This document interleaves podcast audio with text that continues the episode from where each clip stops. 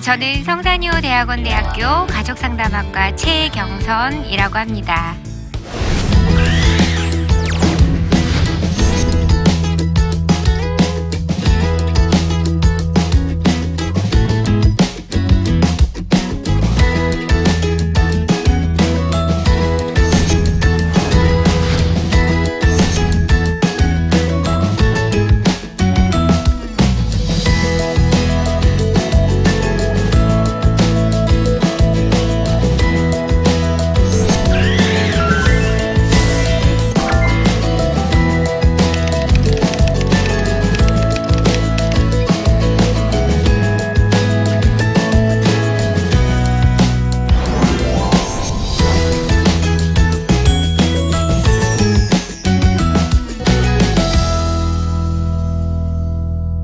사실 인간은 관계에 의해서 시작되었고 관계에 의해서 살아가고 있어요. 그쵸?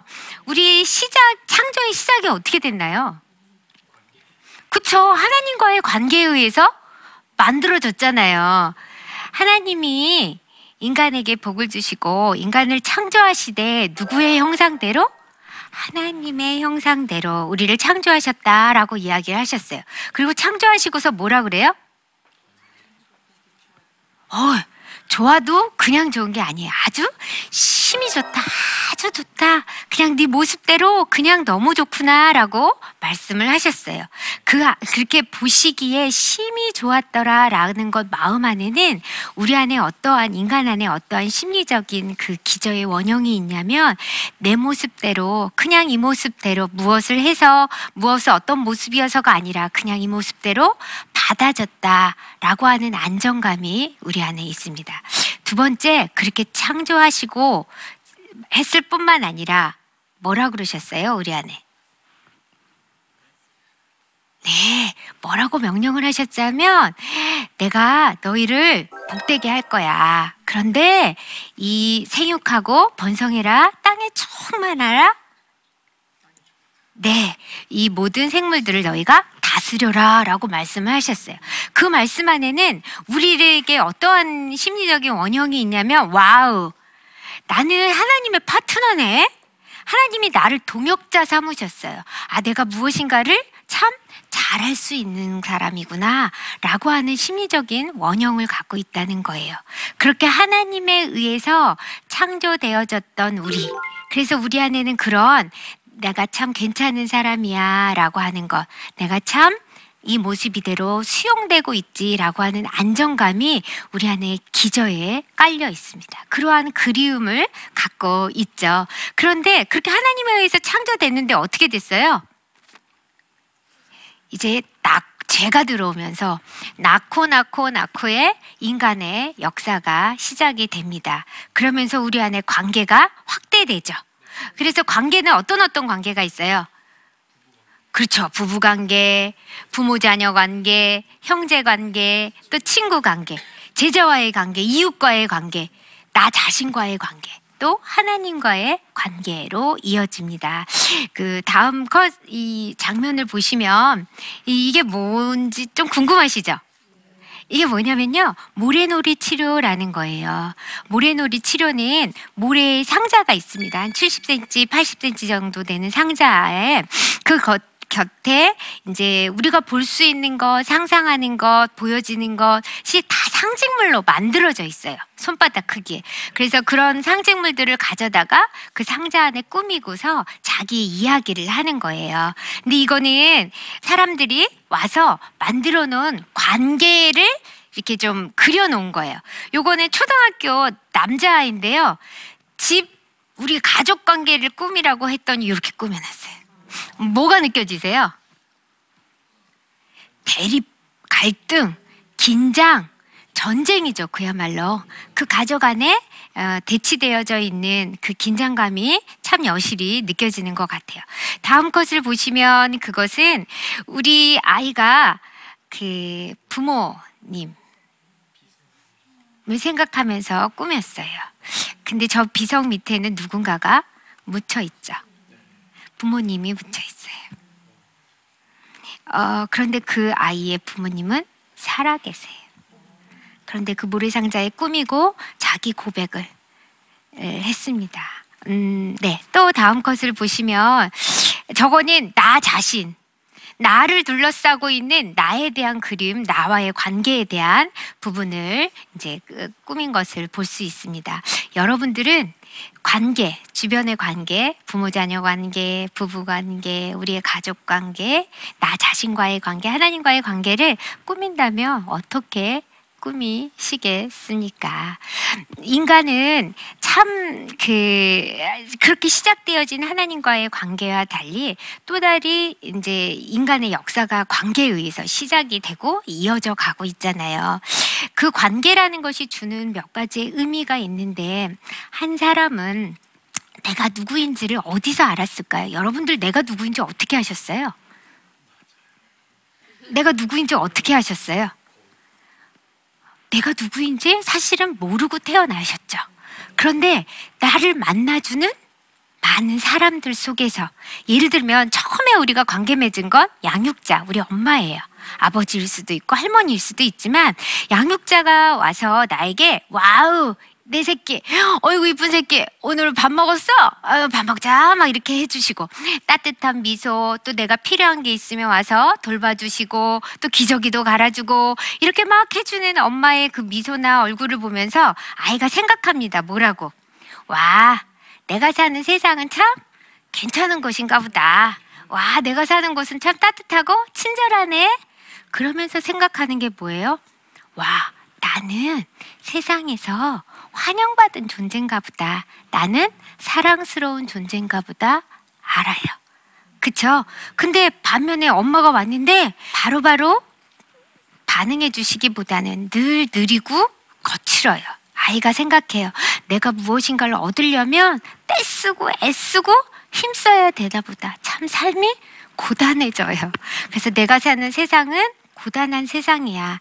나란 사람은 별로 가치롭지 않은가 보다라고 생각을 한다는 거예요. 그게 바로 사회적 거울이라는 건데, 그 안에서, 그 거울 안에서 나는 누구인가라는 자기에 대한 상이 생기고, 또 타인에 대한, 내가 사는 세상에 대한, 타인에 대한 세상이 어떠한 곳이구나라고 하는 것을 생각하게 된다라는 거예요. 여러분들, 아, 난 수학 원래 못해, 수학 못해 이렇게 생각하시는 분들 있죠. 수학을 못하는 거 어떻게 하셨어요? 원래 못하셨어요? 원래라는 말은 사실은 없는 것 같아요. 원래 못한 게 아니라 수학 시험이 나한테 오십 점, 너는 넌 육십 점 해놓으니까 나는 수학이 그런가 보다. 보면 내가 갖고 있는 기준을 보면요, 여태까지 내가 관계했던 학교, 친구, 혹은 부모와의 관계, 주변과의 관계, 사회적인 기준에 의해서 뭐에 되어진 거예요? 평가되어져 왔다는 거지요. 저희가 백화점에 가고 시장에 갈 때 옷 매무새가 다르죠? 왜 다르세요? 여기 콩나물 좀 주세요. 아, 콩나물이요? 네네. 얼마요? 천 원어치만 담아주세요. 이렇게 막 담아요. 조금 더 주시지. 그러면 뭐라 그래요? 아이, 그 아줌마 천 원어치 사면서 무슨 콩나물 더 달래? 그러면 검정고도 확 던지시잖아요. 나도 아줌마예요. 그냥 백화점 가면 사모님 내지는 고객님이라, 고귀한 손님이라는 거예요. 그들이 나를 그렇게 불러주니까 나도 왠지 그들에게 가서 네, 네, 고귀한 손님이 되어야 될 것 같아요. 버스 타는 거하고 비행기 타는 거하고, 물론 그 비행기 싹시 다르긴 하지만 비행기 탈 때하고 다르잖아요. 그래서 일명 공항 패션이 생겼죠. 근데 공항에 갈 때는 그렇게 차려입어요. 왜? 그 큰 비행기가 그 많은 사람이 날 기다리고 있어요. 날 기다려줘요. 내가 안 가면. 그리고 안내해주죠. 서비스 최고잖아요. 나도 그 왠지 멋지고 근사한 사람이 되어 있는 것 같아요. 우리가 관계한다라고 하면서 관계를 하고 있지만 그 관계 속에서는 우리 안에 다 거울을 가지고 있어요. 네가 누구냐라고 하는 것을 비춰주고 있는 것 같아요. 그렇죠? 네, 비행기에 가는 있을 때 누군가가 나에게 무엇이라 하면 나도 그들에게 가서 그렇게 되어야 될 것 같잖아요. 김춘수의 꽃이라는 시가 있죠. 그가 나의 이름을 불러주어서 나는 그에게 가서 내 꽃이 되고 하나의 의미가 되었다라고 이야기를 합니다. 그냥 이렇게 부모 자녀 관계, 부부 관계, 이렇게 관계를 가진 것 같지만 관계 속에서 당신이 누구입니다 라는 것을 우리들은 알려주고 있어요. 내가, 내 거울이 불평이 많고 비난이 많고 공격적이면 내 앞에 온 사람들은 어떨까요? 불평과 비난과 공격을 다 온몸으로 받는 거예요. 왜냐하면 왜 볼록 거울 있잖아요. 뚱뚱이 거울. 앞에 가면 뚱뚱해 있어요. 홀쭉이 거울 있죠. 홀쭉이 거울 앞에 가면 왠지 어, 네, 네, 네. 모델 나가도 될 것 같이 느껴지잖아요. 그들이 나를 그렇게 비춰주잖아요. 위축되고 결핍된 사람 앞에 가면 왠지 내가 초라하고 아무것도 아닌 것 같은 거예요. 여러분들은 어떤 거울을 가지고 계세요? 내가 깨진 거울이에요. 거울이 깨져 있어요. 그럼 모든 사람들이 내 앞에 오면 어떨까요? 자신의 모습이 다 깨져 있죠. 깨져 있죠. 여러분 거울은 어떠세요? 그 시각장애인인 한 아버지가 계셨어요. 그의 아들이 밤마다 기도합니다. 하나님, 하나님, 우리 아버지의 눈을 뜨게 해주세요. 하나님, 하나님, 우리 아버지의 눈을 고쳐주세요 라고 기도해요. 아버지가 어느 날 그 아들을 불렀어요. 아들아, 아들아, 왜 그렇게 아버지가 눈이 뜨지기를 그렇게 기도하고 소원하니? 그랬더니 아들이 그래요. 나도 다른 애들처럼 아빠랑 축구도 하고 싶고 수영도 하고 싶고 아버지랑 놀러 가고 싶어요. 그래요. 보통의 아버지라면 그때 어떻게 반응했을까요? 엄마예요, 제가. 근데 내가 너무 가난해. 그래서 내 새끼 하고 싶은 거 못 해줘요. 내가 갖고 있는 게 못 배워갖고 내 새끼한테 뭐 못 해줘요. 이럴 때 보통 우리 부모님들은 어떻게 반응하냐면 깊은 한숨과 깊은 한으로 반응해요. 아이고, 내가 이래서 내가 이래서 내 새끼도 가르치지도 못하고 내가 이래서. 그래서 아주 불평과 그런 위축된 마음과 한으로 반응하는 게 대부분입니다. 근데 이 아버지가 이 아들한테 얘기해요. 아들아, 아들아, 그렇지. 다른 아버지처럼 너가 그렇게 운동도 하고 싶고 놀러 가고 싶었구나. 산에도 오르고 싶었구나. 근데 아들아, 아버지는 다른 아버지와 달리 다른 것을 너에게 해주는 게 있는 거 아니? 라고 말했어요. 그 아버지는 밤마다, 다른 아버지는 불을 끄면 책을 읽어줄 수가 없어요. 근데 이 아버지는 불을 끄고도 아이에게 그림책을 읽어줄 수 있었던 거예요. 그래서 이 아버지가 얘기합니다. 아들아, 아버지는 다른 사람이 못하는 그 어둠 속에서도 너희에게 그림책을 읽어주잖아 라고 얘기를 했다는 거예요. 그 아버지가 바로 누구냐 하면 미국 정책위원회 차관복까지 하셨던 강영우 박사님이세요. 이분이 음 이제 그 돌아가시기 어, 몇 년 전에 돌아가셨어요. 그 유고작을 내놓으셨는데 내 눈에는 희망이 보입니다. 그 책이 나온 그 일화예요. 근데 그 아들이 그 아버지에게 편지를 썼어요. 훗날에 뭐라고 썼냐면, 아버지, 당신은 어둠 속에서 빛을 보여주셨습니다. 아버지, 당신은 이렇게 두 눈이 떠 있는 나를 보이지 않는 아버지가 이끌어 주셨습니다. 어둠 속에서도, 절망 속에서도, 깜깜함 속에서도 길을 찾아가실 수 있도록, 길을 찾아갈 수 있도록 보여주신 나의 아버지 고맙습니다 라고 고백을 했다는 거예요. 우리 안에 나는 어떤 거울로 내 자녀에게 혹은 나의 가족들에게 비춰주고 있는지 좀 돌아볼 수 있었으면 좋겠습니다. 어, 유기체가 가치화되는 과정에 대해서 로저스라는 학자가 이야기를 했습니다. 그러니까 유기체라 하면 그냥 우리 사람인 거예요. 내가 가치롭다라고 여겨지는 것에 대해서 그 과정을 이야기를 했는데, 내가 경험하는 것에 대해서, 그러니까 내가 갖고 있는 경험이 그 나의 모습 그대로 비춰져서 일직선이 되면 충분히 내가 갖고 있는 내면의 잠재력을 발휘하는 기능을 가진다는 거예요. 근데 그 반면에 유기체 안에 조건이 만들어져요. 그 말은 뭐냐면 컨디션 오브 월스, 그러니까 가치가 조건이 붙는다는 거죠. 예를 들면 너는 공부를 잘해야지 착한 사람이야. 너는 엄마 말을 잘 들어야지만 엄마 딸이야. 내지는 뭐 뭐 뭐 뭐 해야지만, 이래야지만 된다라고 하는 조건이 붙는 순간 자기가 갖고 있는 잠재력을 발휘할 수 없게 된다는 거예요. 그래서 오히려 저렇게 가치에 의해서 조건화되어지면 자아 개념이 낮은 사람, 왜곡되어져서 오히려 낮은 자아상, 낮은 자아존감을 가지게 된다는 거죠. 앞에 제가 성경에서 하나님은 우리의 모습 그대로를 네, 네 그대로 받아주셨어요. 그 모습 그대로가 좋다라고 얘기했죠. 우리는 우리의 자녀에 대해서, 우리의 남편에 대해서 내가 알고 있는 관계 속에서 얼마나 많이 조건화되어져 있나요? 그쵸? 공부를 잘해야만 좋은 딸일 것 같고, 엄마 말을 잘 들어야만 될 것 같고 라고 하는 조건에 의해서 만들어진 상들이 있습니다. 그럼에도 불구하고 우리는 하나님의 형상대로 창조되었고 하나님이 그리 이뻐하셨기 때문에 늘 그 그리움이 있어요.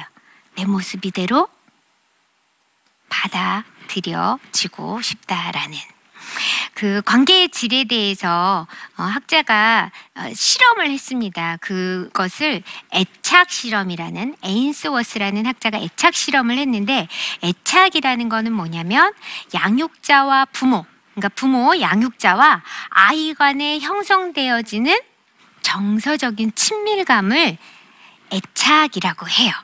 그 애착은 어, 안정적인 애착을 맺는 아이가 있고요, 불안정한 애착을 맺는 아이들이 있더라. 그럼 어떤 아이가 안정애착을 맺고 어떤 아이가 불안정한 그런 정서를 가질까라고 하는 실험 속에서 이제 낯선 상황 실험이라는 것을 하죠. 그 낯선 상황 실험은 세 가지의 그 환경이 만들어져요. 첫 번째가 뭐냐면 그 애착 유형을 결정짓는 엄마하고 자녀를 낯선 방에 들여보내요. 그리고 이 아이가 얼마나 잘 노는지를 보는 거예요. 그런데 어떤 아이는 낯선 환경은 낯선데도 불구하고 장난감을 가지고 잘 놀더라는 거예요. 왜? 왜? 엄마 있으니까, 엄마 있으니까. 엄마가 누구예요? 내 마음에 신뢰의 대상으로 자리 잡혀 있다라는 거죠.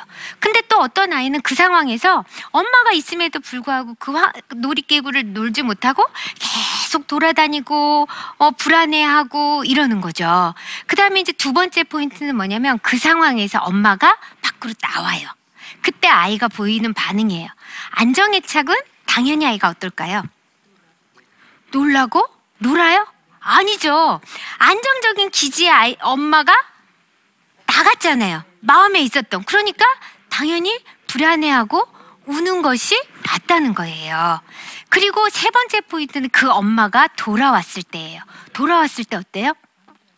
네, 엄마에게 안겨서 위로를 받기도 하고 엄마에게 돌봄을 요청하기도 한다는 거죠. 그런데 불안정한 애착은 아이들은 엄마하고 상관없어요. 환경이 낯설면 낯선 것에서 불안해하고 엄마가 돌아와도 그 엄마한테 기대어서 위로를 못 받아요. 왜? 내가 혹시 떼쓰고 내가 이렇게 아팠다고 엄마한테 얘기하면 엄마가 다시 나가버리면 어떡하지?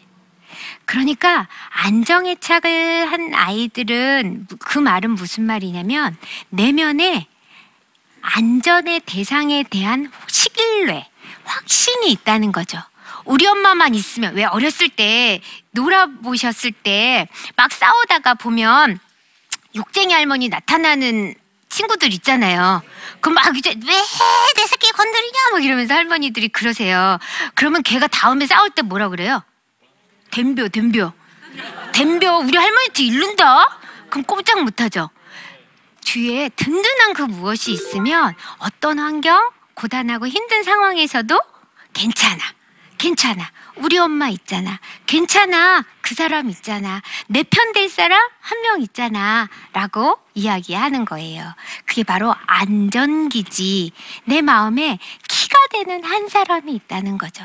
여러분들은 누군가에게 나는 나부터 한번 볼까요? 나는 여러분들 그런 안전, 어떤 상황에서도 내 편이 될 한 사람을 마음에 모시고 계십니까?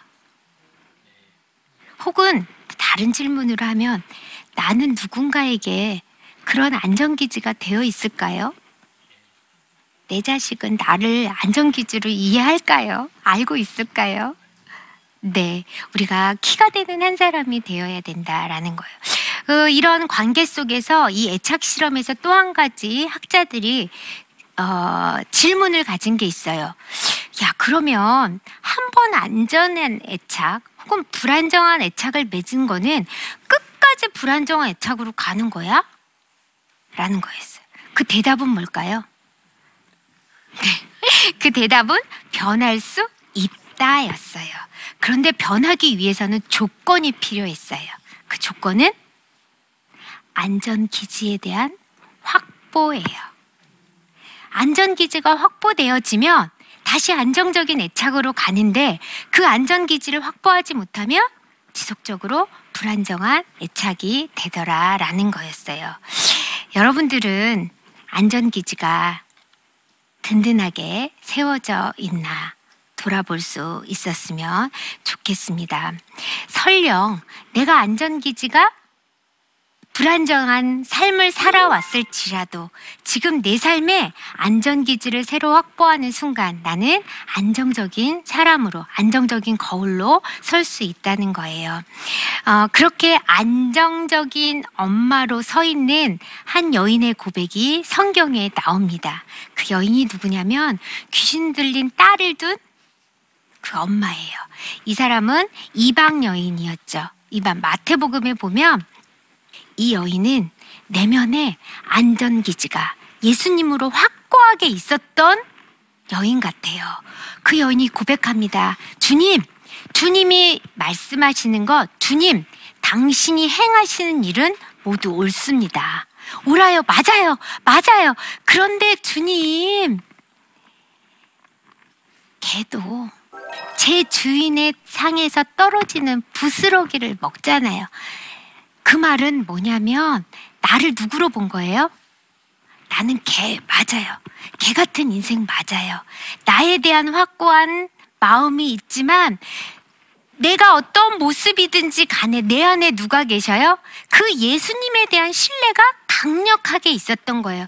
내 형편이 어떠하든지 내 상황이 어떠하든지 그 낯선 환경일지라도 거기에 믿음의 고백을 하죠. 주님 옳아요. 주님이 행하시는 것 다 옳아요. 그러나 걔도 그 주인의 상에서 떨어지는 그 부스러기를 먹사오니 내게, 우리 딸에게 그 부스러기라도 달라고 고백을 하는 것을 볼 수 있습니다. 우리들이 환경이 변하면 혹은 주변이 낯설어지면, 주변이 아파지면 쉬 내 마음을 풀어버려요.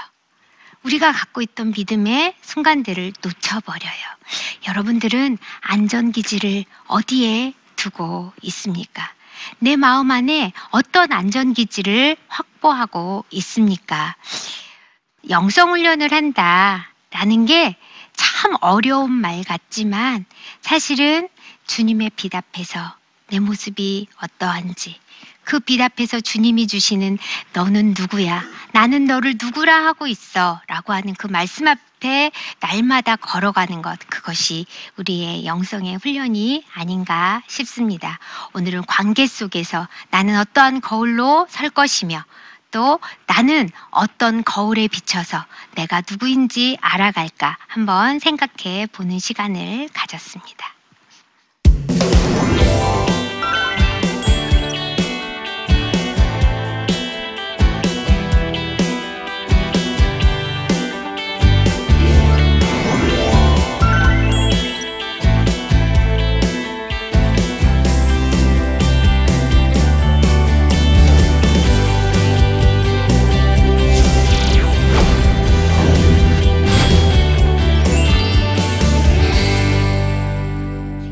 중에 질문을 하셨는데요. 어떤 질문이 들어왔는지 한번 볼까요? 네. 첫 번째 질문입니다. 저는 무서운 아버지 밑에서 자라서 그런지 윗사람 앞에서 말도 잘 못하고 관계하는 게 너무 어렵습니다. 어떻게 고쳐나갈 수 있을까요? 그러니까요. 네, 좀 더 강압적이고 힘이 센 아버지 밑에서 자라면 어, 왠지 타인에 대한 상이 주변이 다 무섭게 느껴지는 것 맞는 것 같아요. 음, 얼마 전에 이제 저의 그 내담자 중에 한 분이 아버지에게 많이 맞았어요, 어렸을 때. 근데 이제 그 친구가 어, 모래상자를 꾸미는데 악어 한 마리를 갖다 놓은 거예요. 근데 그 악어가 이렇게 입을 쫙 벌리고 있어요. 근데 그 안이, 입 안이 빨개요. 근데 그 한 마리를 딱 가져다 놓더니 아무것도 가져다 놓지를 못하고 계속 쳐다보고 있는 거예요. 그러더니 못, 더 이상은 못 보겠대요. 그 악어를 어떻게 해야 될까라고 하고 있었더니, 그럼 이 악어를 어떻게 하면 좋겠니? 그랬더니 갑자기 일어나더니 그 악어를 이 바닥에다 탁 내려치고 막 꾸깃하고 그러더니, 칼 있으면 칼 주시겠어요? 이걸 잘라버리고 싶다는 거야. 입을 잘라버리고 싶대요. 허! 그 내면의 분노가 막 일어나는 거예요. 그래서 칼을 줄 수가 없어서 칼 말고 다른 방법으로 한번 하면 어떨까라고 했더니 갑자기 그 모래 안에 악어를 묻었어요. 숨겼어요.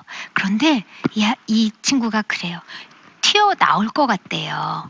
이 모래를 파헤치고 나올 것 같은 거예요. 그럼 어떻게 하면 좋을까? 일단 우리 악어는 접어두고 한번 다시 돌아보자.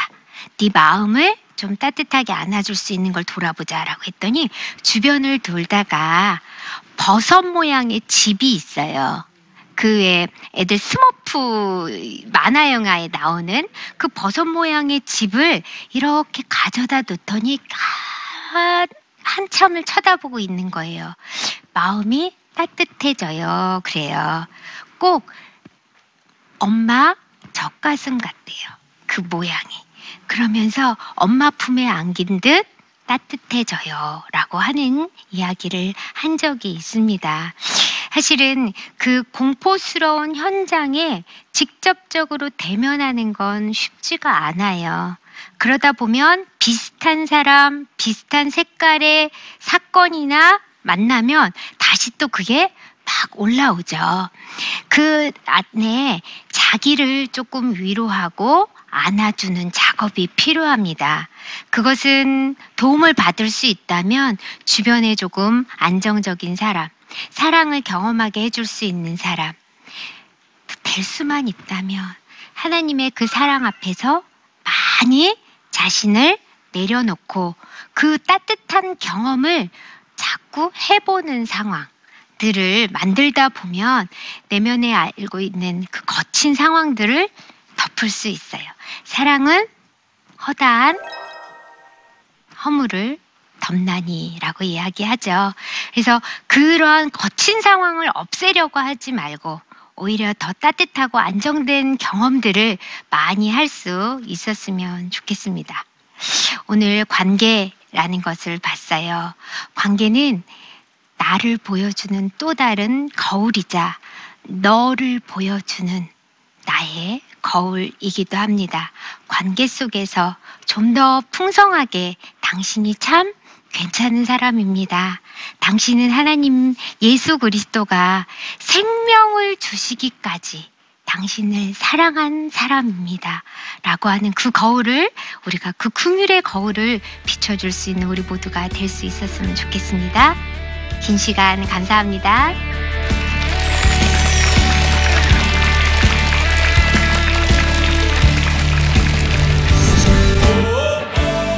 안녕하십니까. 포렌마크 우명훈입니다. 여러분들 청년으로서 이 세상을 살아가는데 어떤 생각들이 드십니까? 참 많은 고민들과 또 요즘 세상이 어려우면서 많은 갈등들을 하고 있는 것 같습니다. 그 안에서 가장 중요한 키워드, 제가 청년들도 강의하고 기업에서도 강의하고 공기관에서 강의하면서 느꼈던 가장 중요한 단어 중에 하나가 바로 공감이라는 생각이 듭니다. 청년으로서, 대학생으로서 세상과 어떻게 공감할 것인가, 그리고 주님과 어떻게 공감할 것인가, 나 자신과 어떻게 공감할 것인가에 대한 이야기를 함께 나누고자 합니다. 특별히 신촌의 아름다운 교회에서 우리가 함께 청년 대학생들과 함께 맞춤 특강, 나침반, 서로 다른 개인은 어떻게 함께 공감할 수 있을 것인가 얘기해보려고 합니다. 많은 시청 부탁드립니다. 이 프로그램은 시청자 여러분의 소중한 후원으로 제작됩니다.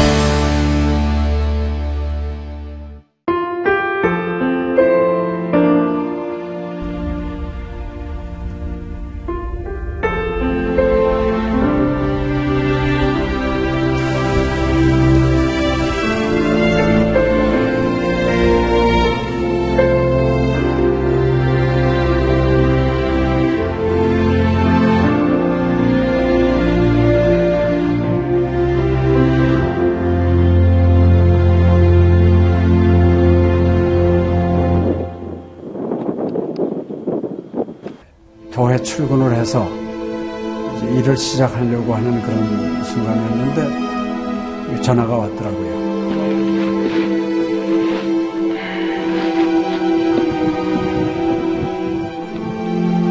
떨리는 음성으로 어, 우리 김성호 선교사가 그 지방사역 나갔다가 전기사고로 소천을 했습니다.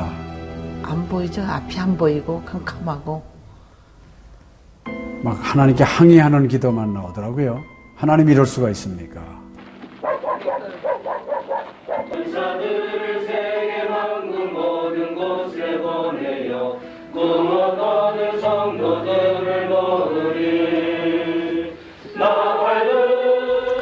성호야, 미안하다, 미안해.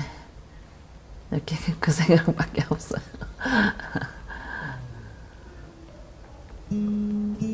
잘못해준 거에 대해서 미안해요. 그냥 예. 잘해줄 거 이렇게 빨리 갈 줄 알았으면 좀 더 잘해줄 걸. 아이고, 내가 죽였구나. 내가 아들을 죽였구나. 몽골에 가라고 권했는데 권하지만 않았으면은 아무 일도 일어나지 않았을 텐데, 걔가 살았을 텐데, 그 죄책감이 막 일어나더라고요.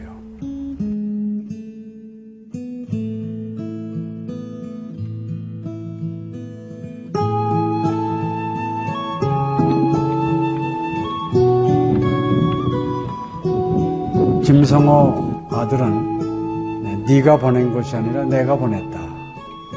하나님께서 아들을 보내셨다고 하는 그런 음성으로 저에게 들려지는 거예요. 이천 년도에 저의 아들을 울란바토르 나랑 공동묘지에 묻으면서 하나님의 속삭임이 제 마음에 있으셨어요. 네, 김여일아, 때가 되면 너도 와라.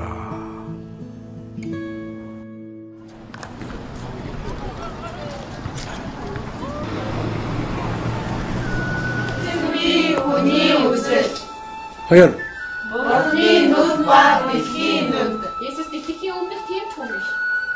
이제는 여러분들은 새로운 시점을 해요.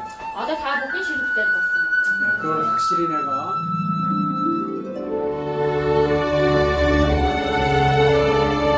저희 아들 그 추모하는 바로 이제 그 시기에 제가 그 씨지엔으로부터 연락을 받았다는 게 참 그냥 우연만은 아닌 것 같아요. 이 선교 현장에 그 교육 프로그램이 많이 빈약하기 때문에 티비 프로그램 같은 걸 통해서 그 조금 부족한 부분을 좀 보충했으면 하는 그런 생각을 늘 가지고 있었는데, 아유, 너무 참 좋다는 걸 느꼈습니다. 어, 하나님께서 또 저희 가정에 또 우리 제 사역지에 주시는 좋은 선물이 아닌가, 저는 그런 생각을 좀 하게 되었습니다. одоо Монгол болохоор яг христчсэн нэвтрүүлэг гэх юм бол нэг их байдаггүй. тэр ганцхан зөвлөг ганцхан байдг болохоор тэр нь ч гэсэндээ сая христний ингээд сайн үзүүлч ч юм уу тэ христийг яг шууд ингээд амжуулах ямарч боломжгүй байдаг учраас ярь сонсож чадахгүй байсан мэд хүмүүс англи сурангаа судаан сурж байгаа учраас а тэрийг бас сонсоод ингэж уншаад тэтгэл хийж байгаа даа талхал талхалтай нэг зүгээр ингээд нэвтрүүлэг гараагүй штэ тэгээд өхөө яа христчин бусад орнууд маань яаж мөргөл өрөвт юм өө бас тхи хүмүүс ямар хөө байдлаар хүлээж авдаг юм хөө байдлуудыг хүлээж авдаг байгаа Монгол ирсэн 씨지엔д нэвтрүүлгийнхаа дагаа тэгээ баярлалаа. Тэг үнхээр баярлалаа. Тэг амжилт хүсье аа. Амжилт. Сургууль дээр ин телевизийг бидлсэн баярлалаа. Маш гоё. Хайртай шүү. 사랑해요. 감사합니다. 씨지엔